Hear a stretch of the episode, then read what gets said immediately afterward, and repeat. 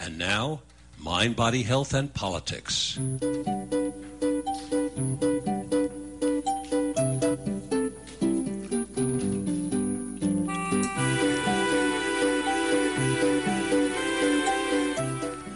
Welcome to Mind, Body, Health, and Politics. I'm your host, Dr. Richard Miller. Today, our show is called Dial 911 for Healthcare. We'll be looking at one of the most serious and yet unpublicized parts of today's healthcare crisis in this country.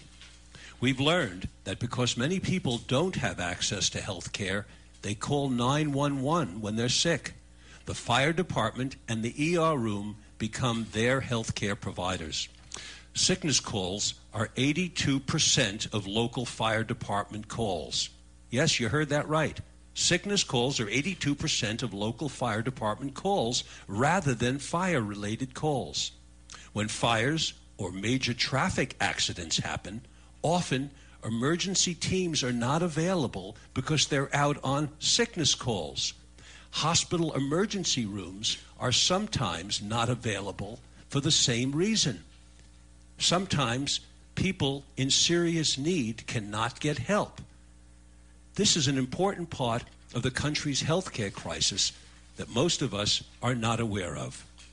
On our show today will be Julie Winokur, who directed and produced a film called Firestorm.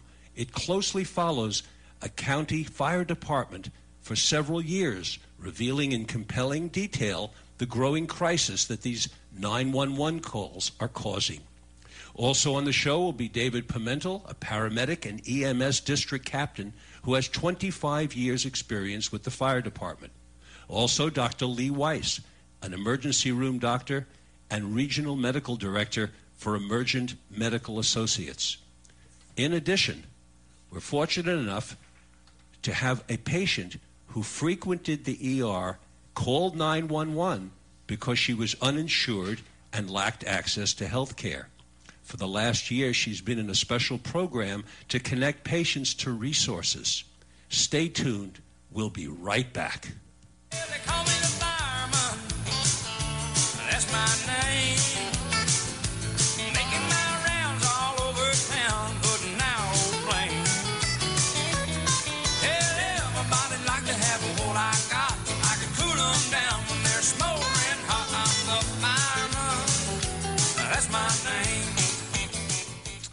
Welcome back to Mind, Body, Health, and Politics. I'm your host, Dr. Richard Miller.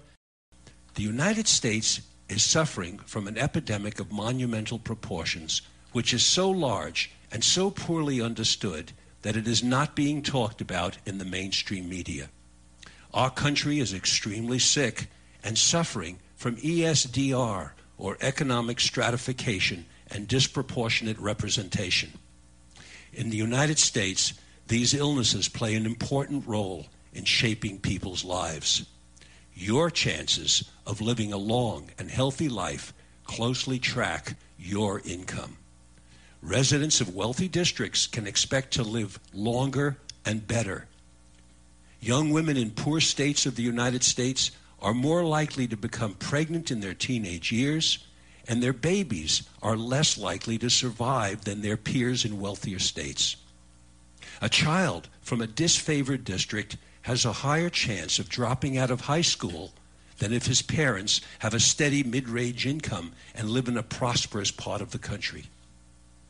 As for the children of the poor who remain in school, they will do worse, achieve lower scores, obtain less fulfilling and lower paid employment.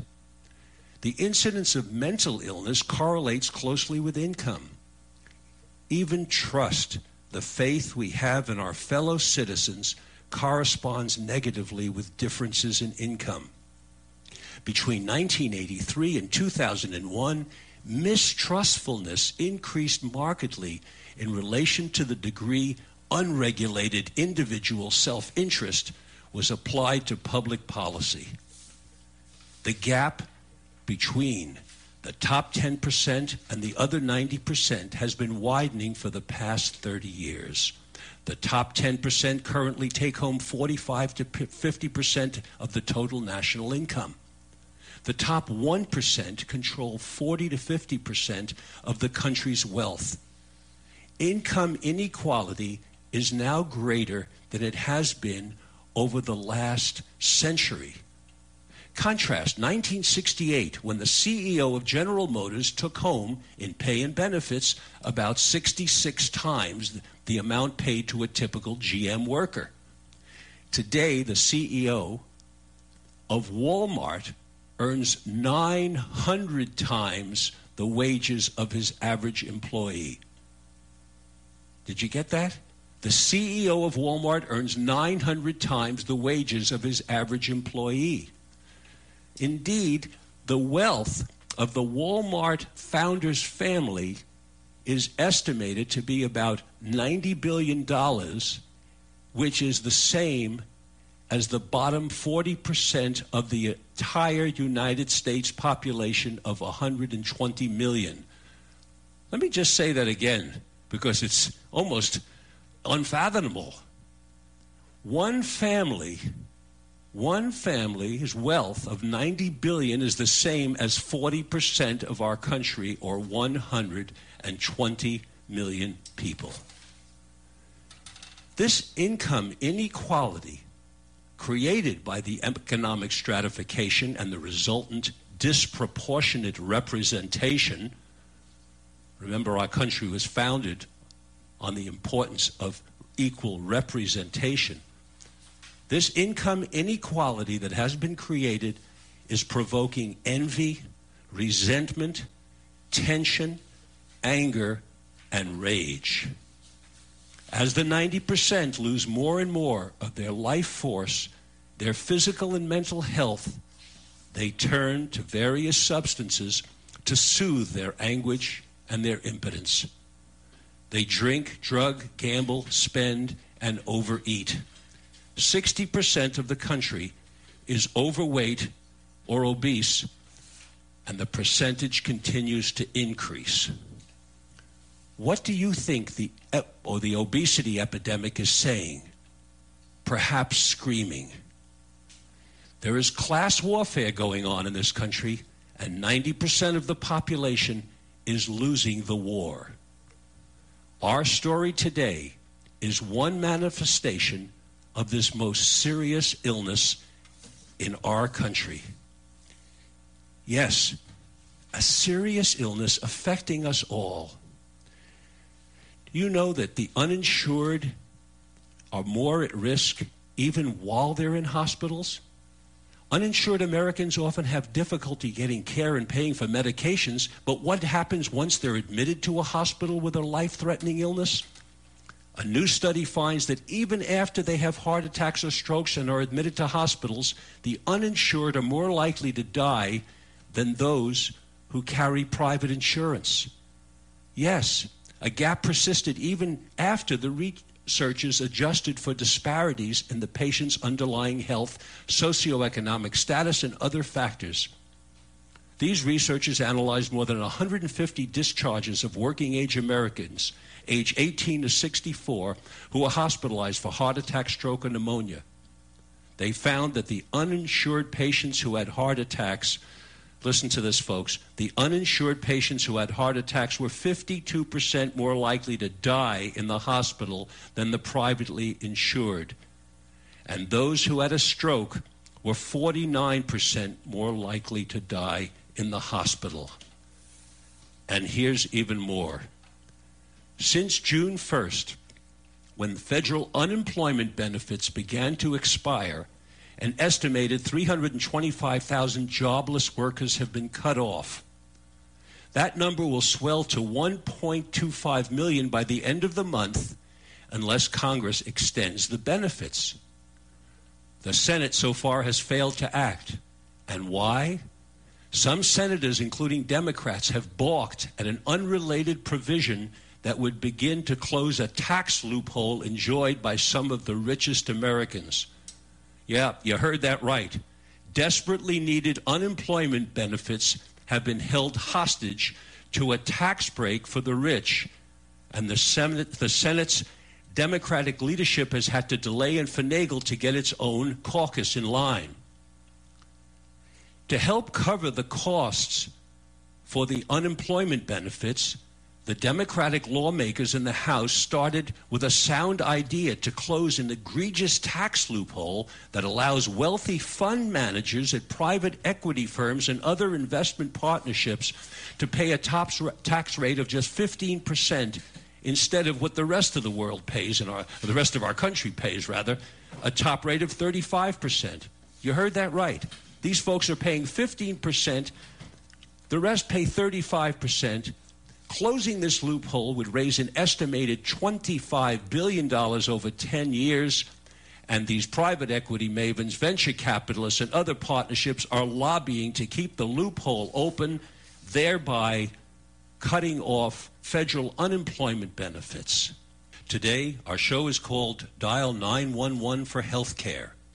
We're here now with Judy Winokur, Executive Director of Talking Eyes Media. She's a writer, director, documentary film producer who uses the visual power of film to catalyze positive social change. Her work has appeared on PBS, National Geographic, Media Storm, Wall Street Journal, New York Times, and the Washington Post. Welcome, Julie. You heard my introduction, I hope? Yes, I did. Thank Ju- you very much. You're welcome. Julie, we're going to play a clip from your film, Firestorm. And after we play it, I'm going to ask you to react to it and tell us what we heard.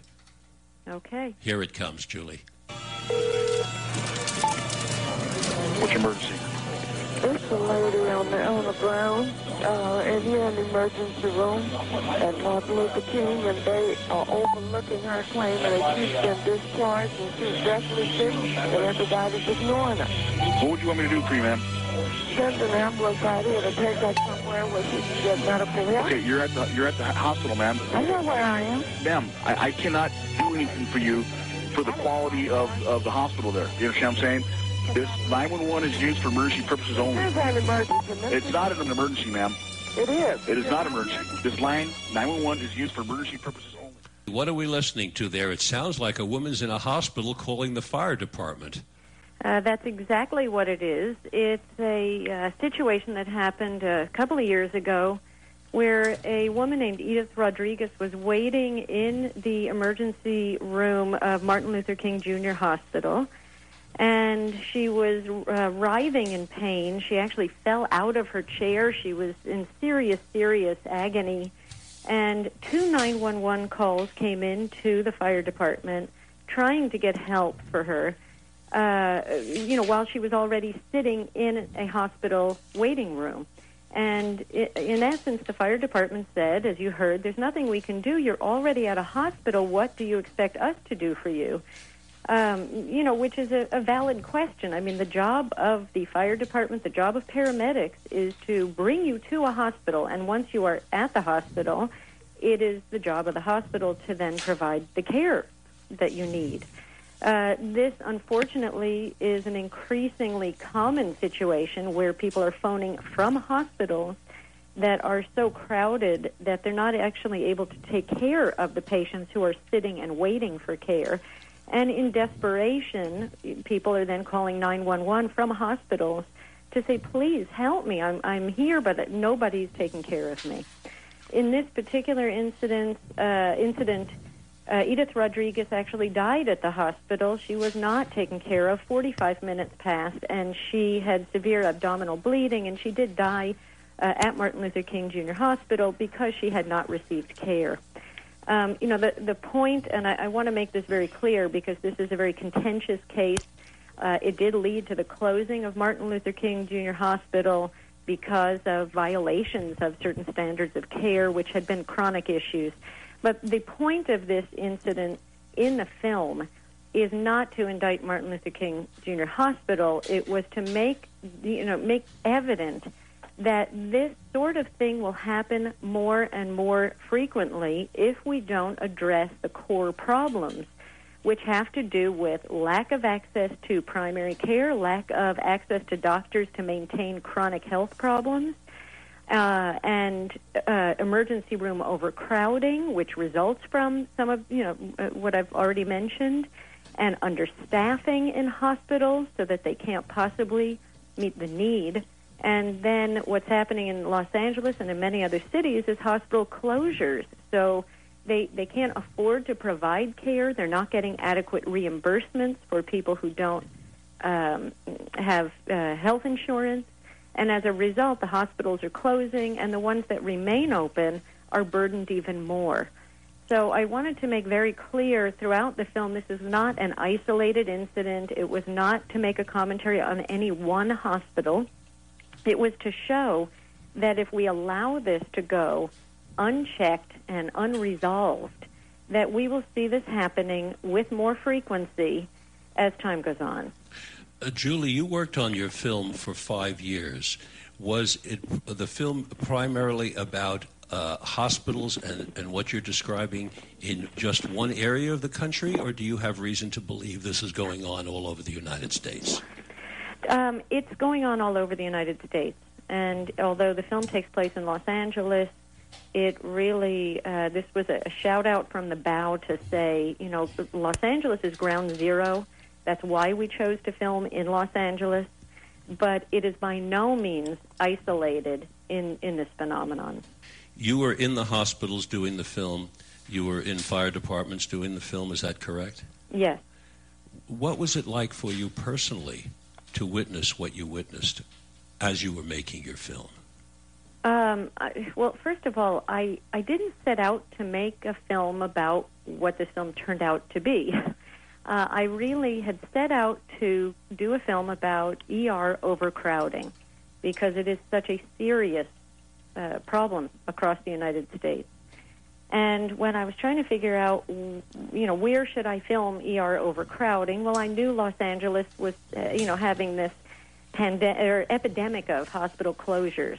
So I knew that their ERs were getting more and more and more full. So I then, you know, as a journalist, I stopped and I said, well, if I'm going to do ER overcrowding, most people think they know that's going on. So, you know, they're going to feel they don't need to see this film because it's telling them something they already know. So then I thought, well, what's an interesting angle to ER overcrowding? And what most people don't realize is that when an ER is full, uh, it is what we call saturated, and then ambulances are put on diversion. So, in essence, the doors of the hospital ER close, and ambulances are told we are not receiving any more ambulances. We're too full, so you got to go to the next hospital. Let me make So I sure. I, let me just wait a second. I want, I've got to make sure I heard that correctly. You're saying that at a certain point, the emergency room doors in a hospital close, like a store is closed, or closed for the weekend, or closed for vacation. The, store, the, the doors of the emergency room are closed, and that's it. You don't get in there. They take no more pay. Did I, am, I, am I understanding that correctly? No, no, no. Wait a minute, um, Dr. Weiss. Just inter- uh, just uh, to have a little input. Okay, this is Dr. Lee Weiss. He's the Regional Director of Emergency Medical Services for Emergent Medical Associates, and uh, he's Chairman of the Department of Emergency uh, Medicine at Centinela Hospital Medical Center. Thank you for joining right in. Let's hear. Thank you. And uh, Julie uh, has created an incredible film uh, that details the travails not only of the paramedic EMS and fire department system of Los Angeles that are doing heroic work, but also what we're seeing in the front lines of an emergency department. And just for the record, Centinela is uh, uh, the most impacted of the, the hospitals surrounding uh, Martin Luther King Medical Center's closure and had a 300% increase in volume, admissions, paramedic EMS traffic in the time period after MLK's closure. Um, what Julie's referring to is saturation and diversion to EMS traffic. Uh, uh, the ability of patients to walk in and see patients is unabated. Uh, patients uh, still can walk in and uh, be serviced by the hospital, although uh, clearly not nearly as efficiently as if they weren't saturated. But I don't want there to be this idea that we close the doors and we're closed to everyone. What we try to do, or, what hospitals try to do when they're saturated and go on diversion, is tell EMS we don't have room to take the patient off of your uh, uh, gurney and put them in a bed. Uh, and uh, several times in the film and in real life every day, uh, paramedic EMS uh, and and uh, ambulances uh, in the Los Angeles area, and this happens day in and day out all over the United States, uh, come to the hospital in a well-meaning fashion to bring a patient that needs care and evaluation and definitive management, only to be faced with what we call wall time. The amount of time that they spend with the patient on their gurney, hugging the wall of the hallway, waiting for a bed. Now, our goal in running emergency departments is uh, to minimize that wall time and get it to 10 minutes or less. Uh, unfortunately, that's a rarity, uh, especially during peak periods of time, uh, during the flu season, uh, during uh, specific times of the day and specific days of the week. Uh, paramedic EMS can wait on the wall with their patient for hours in some instances. Uh, this is emblematic of a um, multifactorial problem that's resulted in overcrowding of emergency departments, uh, the most significant of which are two major issues. One, an unprecedented number of hospital closures in the Los Angeles uh, County area without any new hospital development or, or, or building. And number two, a decreased number of beds and staffing of those beds uh, within uh, the uh, uh, uh, uh, hospital in general. Julie, is this something you've witnessed uh, while you were making your film that hospitals are closing and that there's a decreased number of beds? Oh, absolutely. I mean, you know, Lee has referred to these wall delays, which is a indicative of a decreased number of beds because when a paramedic brings a patient into the hospital, they are responsible for that patient until they transfer that patient off their gurney into a hospital bed that and you know the the uh, responsibility of care has been transferred of that patient. But You know, until that person has been transferred, the responsibility is with. the paramedic who is still in charge of that patient. And I witnessed people, you know, uh, firefighter paramedics standing against walls for hours, and that is uh, shown in the film. And the, you know, the the paramedics interviewed will, you know, reiterate that they've waited two, three, four hours. It's Okay.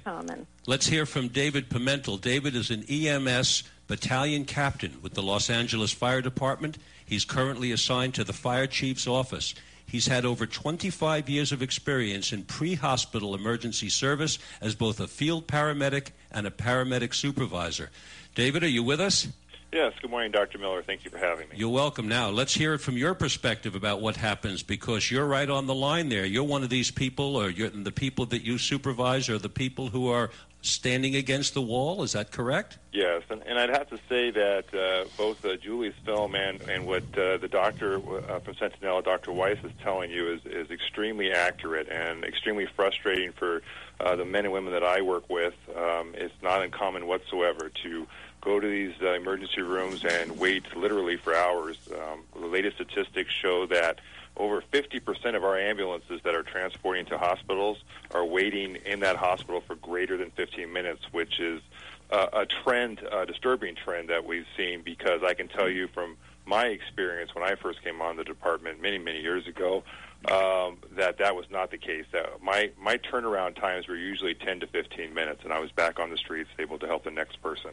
Can, can I jump in for a second? Because Please. I, I just uh, read an interesting t- statistic just to bring this back to the national context. Nationally, the average wall delay doubled in the last five years. It went from 20 minutes to 45 minutes. That, that would be absolutely correct. And, and the importance of this is more than just taking up the paramedic's time with the patient and the delay in care of the patient. The importance of this is the impact on all the other people in the community served by Los Angeles County and Los Angeles City Fire uh, and in need of care. Some of it very emergent care, and those resources are not available because they're at the hospital waiting to provide care to someone else. That's correct. Um, we're looking at uh, an average on-scene time now for our paramedic ambulances, and this is just for our paramedic ambulances. We also have EMT ambulances and assessment engine companies, which fortunately will get on scene quicker. But for our paramedic ambulances, we're looking at an average on-scene time now of six and a half minutes, which several years ago was an unheard of uh, time. We, we were getting on scene normally within four minutes. So uh, we're definitely seeing an increase. And, and uh, although six minutes doesn't seem like a lot of time, I'm sure the doctor would agree that in some certain cases of, of a critical nature, uh, that's the difference between life and death. No question about it. But I want to make something else very, very clear. If we only focus on the number of emergency beds or the number of emergency departments, we're going to miss the forest for the trees. The fact of the matter is that this transcends this and is a bigger issue that dates to 1986 when the Emergency Medical Treatment and Labor Act was, port, was passed, called EMTALA, that literally became the nation's safety network so that it would guarantee that anyone who presented to an emergency department in the United States, regardless of their ability to pay, and in fact the law said we couldn't even ask about their ability to pay, was guaranteed a, what's known as a medical screening evaluation, which became even bigger than that. It meant that an emergency department had to see the patient, had to use all of the resources that were within their command and within the hospital's purview to provide stabilization and evaluation of anybody who presented. And so, over uh, that 20 some odd year period of time, what's happened is there's been such an erosion of community resources for primary care, for the treatment of seniors with chronic disease who have no access to care any other way, has fallen to the emergency department. Yes, and we have one of those people with us right now. Angela, are you here? Yes, I am. Angela, we were told that you used the ER and you called 911 because you were uninsured and you lacked as- access to health care. Could you tell us your story, please? That is correct. Um, I was suffering from severe fibromyalgia and also unknown um, uh, causes of internal bleeding, and I needed to be seen by a doctor immediately. And uh, I called 911. 911 came out. They took me to the hospital, and uh, I I can definitely relate to the wait times. Um, the paramedics waited with me. I had wall time as well and um, I was cared for very well at the hospital once care was available, once doctors were available to evaluate me and treat me. Um, but I had to call 911 several times, and there were instances when the paramedics, the same gentleman, would come out and uh, appear a little bit frustrated. Um, and now I'm part of a program where I do receive preventative care, thank God. Um, but uh, prior to that, I, I did rely on 911 for for health care. We're going to play a clip from Julie's film, and I'm going to ask each of you to react to it. Here it comes. Waiting six hours is not uncommon. And if you go to surrounding hospitals, people come in here telling me they're waiting 12 hours sometimes to get back. Harbor, UCLA, right now at this moment, it's at 24 hours, meaning as soon as you walk in the door and they triage you and figure out you're not critical, uh, basically you're someone that, that could definitely live for another couple of days before being critical. They'll keep you in the waiting room and you'll have to sit there and wait to be seen. It has happened at certain hospitals I've gone in. They actually did all the treatments off our gurney and we just sat there and waited.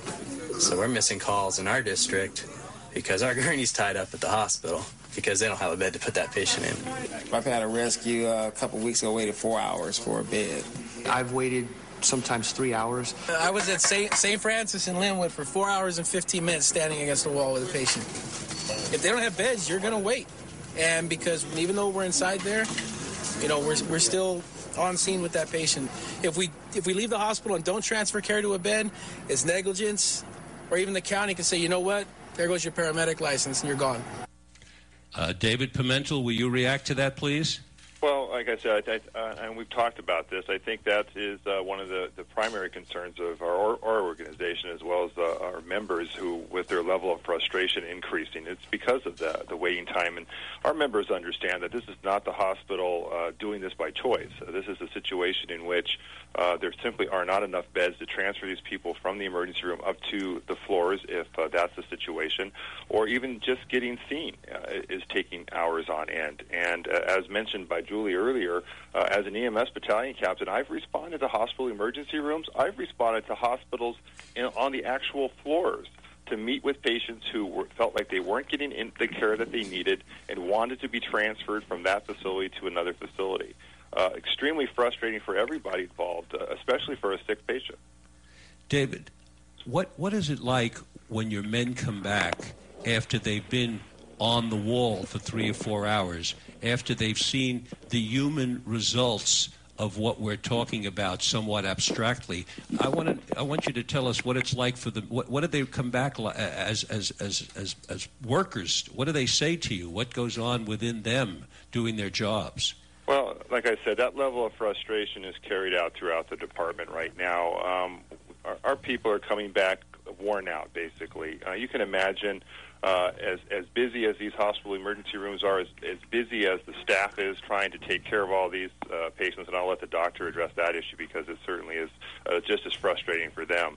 Uh, but for my people, you know, as an EMS battalion captain, I literally carried around an ice chest at the back of my car so that I could give my members drinks, something to eat, um, just talk to them, relieve them sometimes so that they could go to the restroom and so forth, uh, because they're stuck there, and and it's very frustrating for them. They, they want to be out there, they want to be doing their job, which is to helping people, and they are doing that. They are helping people when they're at the hospital too. But you can imagine they understand that there are people out there that, that are calling 911, hoping for help, and having that ambulance being delayed uh, as a person out there, as a, as a citizen uh, of Los Angeles, you can only imagine when someone you love is suffering from a, a serious emergency, and it's, it seems like it's taking hours for someone to get to your house. When in fact it's taking minutes, but still, that is a very long time to have to wait for someone to show up and help you.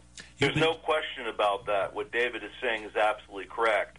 Think of the emergency department as a giant store with a front door and a back door the back door is where admitted patients go. It's the route upstairs to an inpatient bed, whether it's an ICU bed, a telemetry bed, or a general medical surgical bed. The front door is where patients come in. They can come in on their own power or they can come in by paramedic EMS. Let's take Centinela as an example. I became the chairman there in 2005. It was a perfect storm. In 2003, Robert F. Kennedy uh, Metropolitan Hospital closed. That was the loss of a huge resource for that community. In one year, in 2006, Martin Luther King closes and Daniel Freeman Memorial Hospital closes. 80,000 emergency department visits from those two ERs alone had to be absorbed by approximately seven facilities. Centinela absorbed about 50,000 of those visits and saw their total census in the ED rise 300%.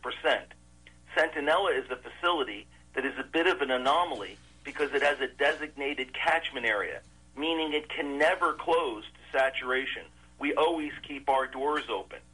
Um, and I think we're pretty proud of what we've done uh, because we have a very low uh, wall time and because our beds turn over quickly. But that's the topic of a completely other discussion, discussion on how we engineered that. But when you close that number of hospitals and you don't have clinics in the community to provide primary care, then you see the top three illnesses diabetes, hypertension, a metabolic syndrome, and obesity become end stage diseases because we don't address them when they're simple problems that can be treated with medications.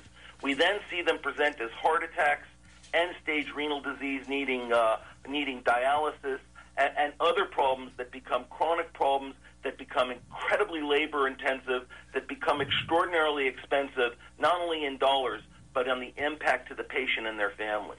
What about the impact and the, uh, to your staff? What about the what, what's the morale of your staff like, Lee? Staff gets burned out and crushed, uh, especially the night staff. When uh, you know there's a very in emergency departments there's a very big difference between the days and the nights. It's almost two different patient populations. And Los Angeles, especially in the areas that we're discussing, uh, especially at night, can become a violent crime area. And so now you have the competing ish, uh, interests of patients that are presenting to the emergency department for treatment of illnesses and sicknesses, and those that are presenting uh, for trauma, uh, uh, violent uh, crime-related uh, injuries and illnesses, some requiring absolutely immediate attention or death results. And, and, and those competing interests can be very difficult to balance. And nurses and techs and doctors literally are banging their heads against the wall, and it doesn't seem like anybody else is listening. Now, within that context, I just want to drop this little bomb because Congress has, and I think you were mentioning this, Congress is about to either kick the can down the road or solve a problem in pay cuts for physicians, uh, which for me is neither here nor there except what it's going to do. If you cut Medicare uh, reimbursement to physicians by 21%, you're going to find fewer and fewer physicians willing to see Medicare patients. where are they going to go? They're going to go to emergency departments that are already overcrowded. What is it like for you, Lee, dealing with this? This has been my career. Uh, this is year 30 for me in emergency medicine. Um, uh, you know, uh, this is what I do. I'm, I'm an emergency department engineer. I, I try to find ways of bringing uh, uh, order to chaos. I try to bring efficiency where there is none. Uh, I'm constantly measuring this in a statistical manner by looking at things like wall time and the time it takes a patient to see the doctor and the time it takes the patient to see the triage nurse and then how long it takes the labs and x-rays to get back and by doing that and managing all of these disparate facts I find that I can shorten the time that a patient spends in the emergency department, and I can actually help the hospital manage their beds by showing them the flow of the patients. And I've ha- had uh, myself and my uh, my group, Emergent Medical Associates, has had a great deal of success in changing some of this at many of uh, of the emergency departments that we manage. But I will tell you that we're an, we can't be an island. We can't do it ourselves. Uh, there's so much uh, that's pervasively wrong with the system uh, that just changing a department isn't going to manage it. It, it. The whole system has to change, and it has to change in almost a top-down way. I, I was quoted in the film as saying this. This is no longer a have versus a have-not problem. If you have a, a traumatic injury and you have to go to a trauma center, uh, and they're all uh, all of their beds are taken, and they have no gurneys, and paramedic EMS has to wait on the wall. I don't care how much money you have, you're going to be negatively impacted. This is no longer have versus have not. This is impacting everyone. It's become a critical problem in Los Angeles. I would suggest to you it's becoming a more critical problem elsewhere, but having worked on both coasts in a similar capacity in both places, um, nothing holds a candle to Los Angeles. Are you able to compartmentalize and have a personal life, or is this with you all the time? Well, it's always with you all the time because as a, as a regional medical director uh, and, and overseeing uh, seven some odd emergency departments, uh, especially Centinela, I'm on call 24 7, 365 with a sky pager. I'm always going to be called, and, and frequently, three, four, five times in the course of a night, have uh, awakened to try to solve problems and help uh, patients get care or, or, or disposition. Um, and you know you can never compartmentalize all of it, and I wouldn't want to. This is the life I've chosen. I have a wonderful family, and that's probably my greatest salvation. Well, um, but this is what I do. I understand. Stay tuned. We'll be right back.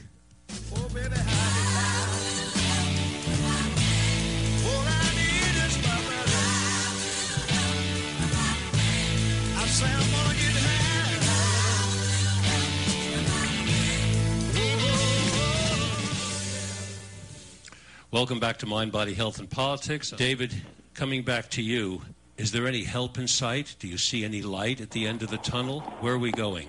Yeah, I, I'm, I'm afraid to say that I don't see any light at the end of the tunnel unless Well- we start thinking outside the box a little bit here. Um, if we continue doing the same things that we've been doing, this is this didn't happen overnight. This has happened over a time span, and uh, it's not getting any better. In, in Los Angeles County, the, the Dr. Uh, Weiss had told you about the domino effect of closures in his hospital. Certainly, one of the most impacted in in the South Los Angeles area uh, as a direct result of the closures of some of the some larger hospitals, including a county hospital.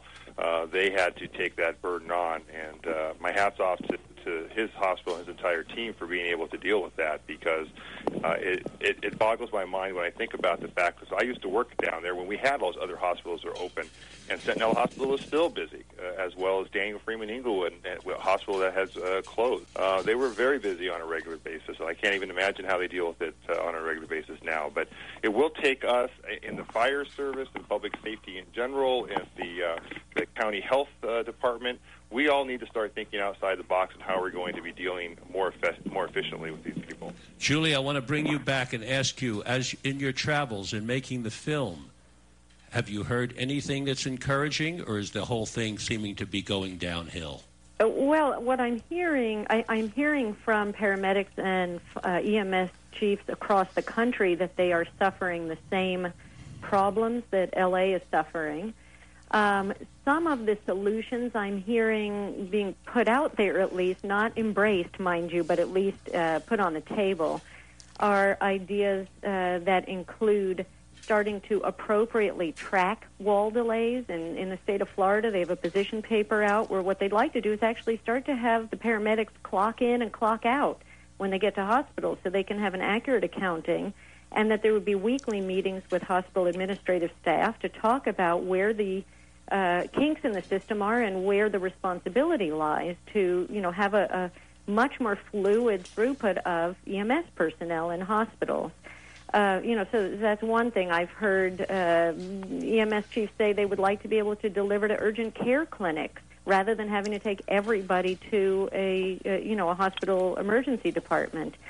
Um, you know, there are a number of, of possible solutions. You know, the biggest one, of course, is to watch how the health care reform bill uh, improves community health access because I know that one of the provisions is a major investment in community health centers if we actually see that manifest where there are more community health centers, certainly some of the burden can be lifted off of emergency departments because the goal is to, to really, you know, lighten the load on the EDs. To lighten the load. In your film, you describe something called frequent flyers. What are frequent flyers, Julie?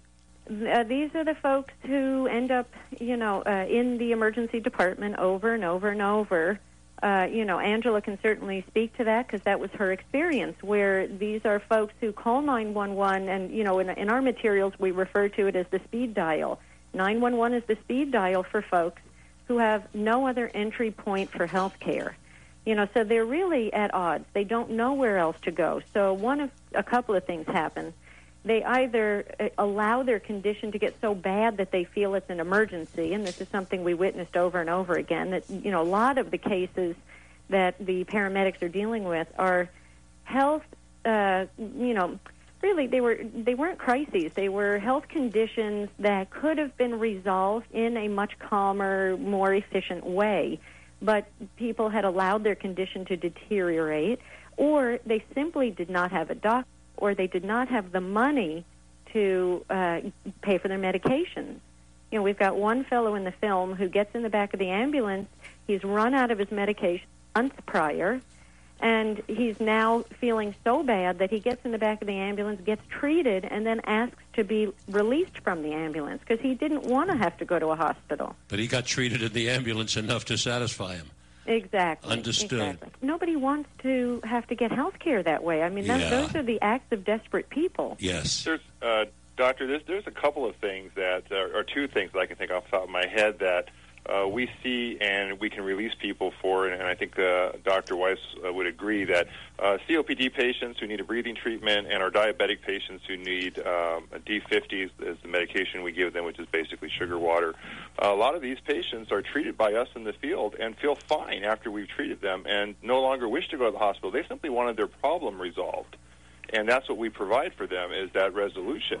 But the question is, do we need to provide that service through a 911 service, or is there something else that we could do to provide that kind of service without being uh, taking away from the emergency service? That's a great question. I that is a great question, and that brings us back to alternative treatment areas because literally the the only route from a legal perspective for paramedic EMS is the emergency department, which by law, which by law, and I've said that before, EMTALA must see the patient, has to see the patient, cannot ask the patient in the uh, uh, in the uh, period of time that it takes to do a medical screening evaluation, a federally mandated evaluation, cannot ask or obtain anything related to insurability or method of payment. The problem here is that we've created an a, a an only system and and no no parallel system.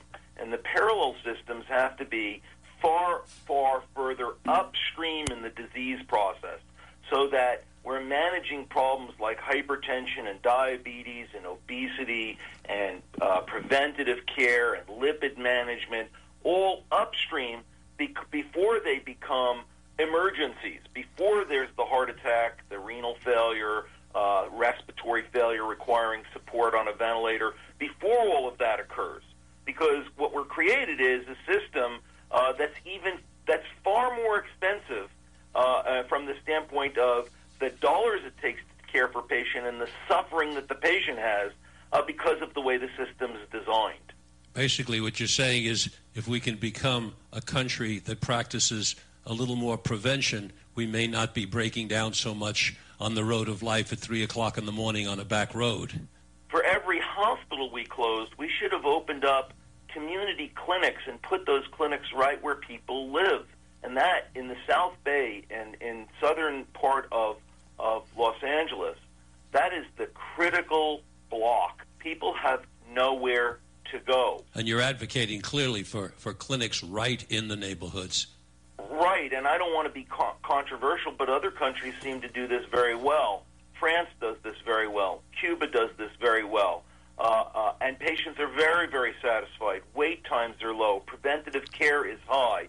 Emergency department visits per hundred per thousand people, uh, you know, on a per capita basis is much lower because people get the things that they need and they use emergency departments more correctly for what they're to be.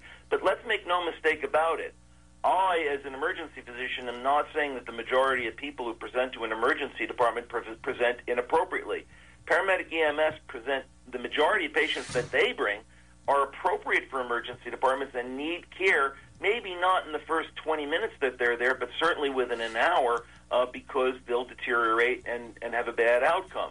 So what we've done is we've created a system where people are so desperate uh, that they have no other choice but to wait and wait and wait and finally enter the system in the only way they know how. Most of these people have no means of transportation.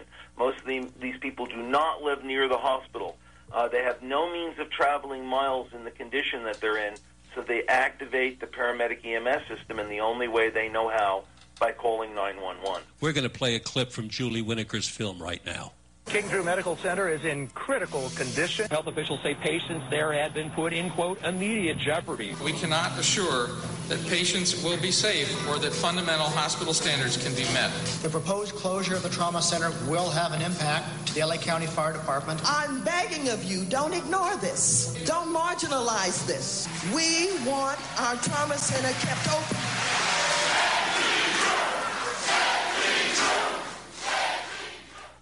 Lee Weiss, is this an example of what you've been telling us about?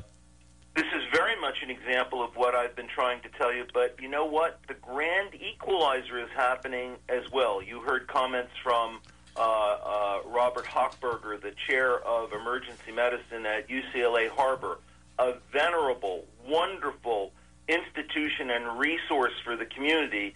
And his words were so telling. He said, and I'm going to say it again, it doesn't matter what your income is. This this problem doesn't recognize wealth. It transcends it. If you're wealthy, you certainly are going to have a lot more chances at primary care and preventative care. But when something happens to you, that's the grand equalizer because when you need access to an emergency department, wealth doesn't count. Even if you pick and choose where you go, they're all equally impacted because EMTALA says patients can go anywhere to any emergency department they want, and they do, and they should.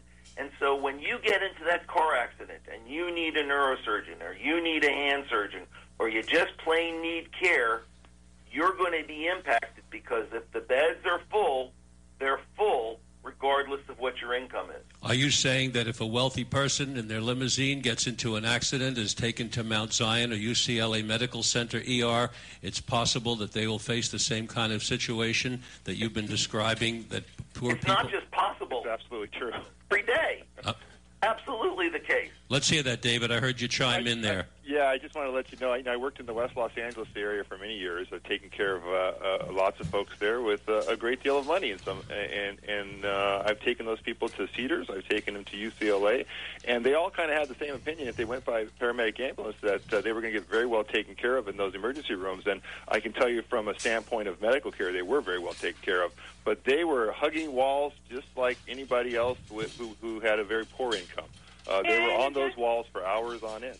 Angela, is that you?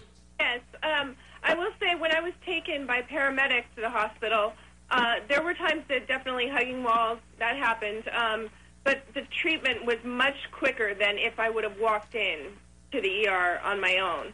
And there were times when the paramedic said, "We know you need to be seen, but we're going to give you the option to drive yourself to, to the hospital or have someone drive you, or do you want us to take you? And I, I just had learned that I need them to take me, otherwise I'll be waiting probably four to five hours longer. Well, Angela brings up a very good point, and, and that's something that we saw uh, very frequently in the field, and that is people do realize that. Uh, when you're sitting in that emergency room, when you're on your eighth hour, and you've watched time and time again ambulances arriving into the emergency room, uh, and being those patients being seen, or at least the perception of them being seen. Because I do think that Angela, that that is a little bit of a perception because um, the, the people are being triaged quickly, but their, their treatment time is about the same when you're sitting on those walls in the emergency room.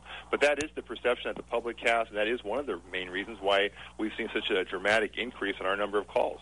Because David brings up a good point, and it's something that we in the field, eh, we in the, the, the field of providing emergency medical care in emergency departments, have started to address, which is uh, patients have started to say, hey, if I call 911, I'm going to get seen sooner. It kind of, and I'm not trying to be derogatory, I'm not throwing anybody under the bus, but it kind of makes uh, paramedic EMS a taxi service and not what they're designed to be. What we've started to do, and every other emergency department has done as well, is right at the triage moment, and we do that immediately on arrival, right at that triage moment, if you do not need emergency care, you're going to get triaged to the waiting room. And That's happening more and more frequently in other emergency rooms as well. Uh, you are being triaged. If you're not having a life-threatening emergency, you just took that very expensive ambulance ride to the emergency room, and you're going to be in the waiting room just like everybody else who would have walked in. And that's not have no because choice. they're being mean. That's because they have to do it that way. Right. There's no choice. There's no choice.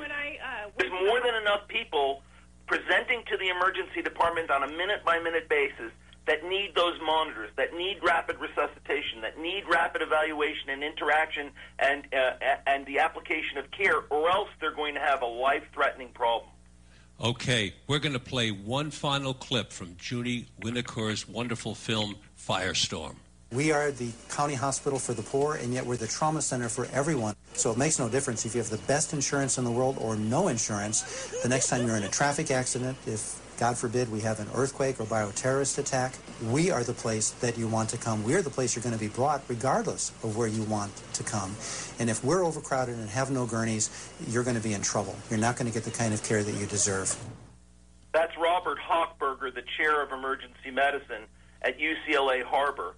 And what he just said is that there is no surge capacity, and David can speak to this. If there's an earthquake, if a plane crashes LAX, if a 911 scenario happens, there's no surge capacity.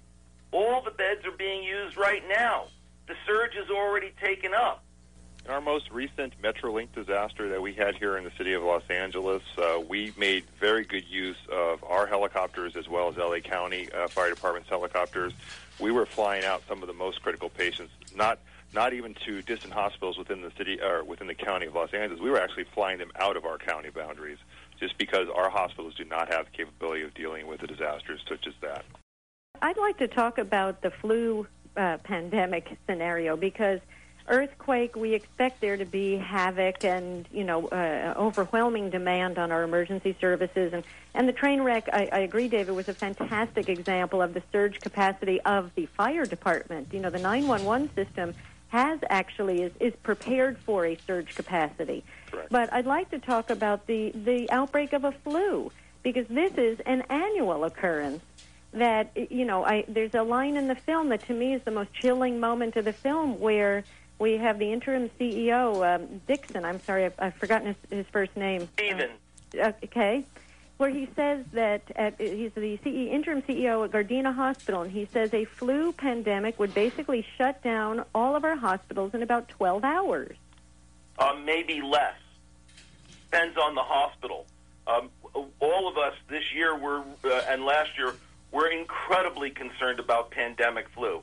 And we did a lot of things in the background to get ready, including seeking permission from the Department of Health Services uh, to create alternative treatment areas in the hospital setting, including the purchase of mobile uh, emergency departments that we would set up in the in the parking lot, including a scenario that Stanford did, which was care in your car when you drove up and you didn't even go into the emergency department because There is no surge capacity. Okay. Folks, so often in our society, when a force majeure, a force of nature occurs, we hear, why didn't we prepare? We weren't prepared. Where are we going to point the finger? I want to thank the four of you for coming on Mind, Body, Health, and Politics and sounding the alarm bell, bringing us this information about this lack of surge capacity, about what's going on in the interrelationship between the fire service and the emergency rooms. I want to thank Julie Winokur, David Pimentel, Dr. Lee Weiss, and Angela. It's been a privilege having you on Mind, Body, Health, and Politics. For more information about the film Firestorm, go to firestormmovie.com. That's firestormmovie.com. We also have information about this program on our show website, mindbodyhealthpolitics.org. That's mindbodyhealthpolitics.org. Our website also has information about past shows, future shows, and more information about people and topics on the program. The website also has some of our shows archived so you can listen to them, including this one, on the website. Again, it's mindbodyhealthpolitics.org. Well, where's the good news in all of this? Is there any? I think part of what we were hearing from all of these folks today is the best way that you can help yourself is by not being in that situation to begin with, and the best you can do for that is prevention. That means learning as much as you can about nutrition. It means getting the best air that you can breathe and the best water that you can breathe, the cleanest water. It means exercising. You hear it over and over again. It's got to be something that we really do rather than just talk about because the healthier that we can possibly stay, the less we're going to be in the system and you heard about a system that has broken. You've heard about it today from experts. Thank you for listening to today's broadcast of Mind, Body, Health, and Politics, which is contributed to by our staff, our producer Ron Rogers, and our engineer Mike DeLaura. Please join me again in exactly two weeks at this time. Until then, this is Dr. Richard Miller reminding you that good health is worth fighting for and is essential for life liberty, and the pursuit of happiness.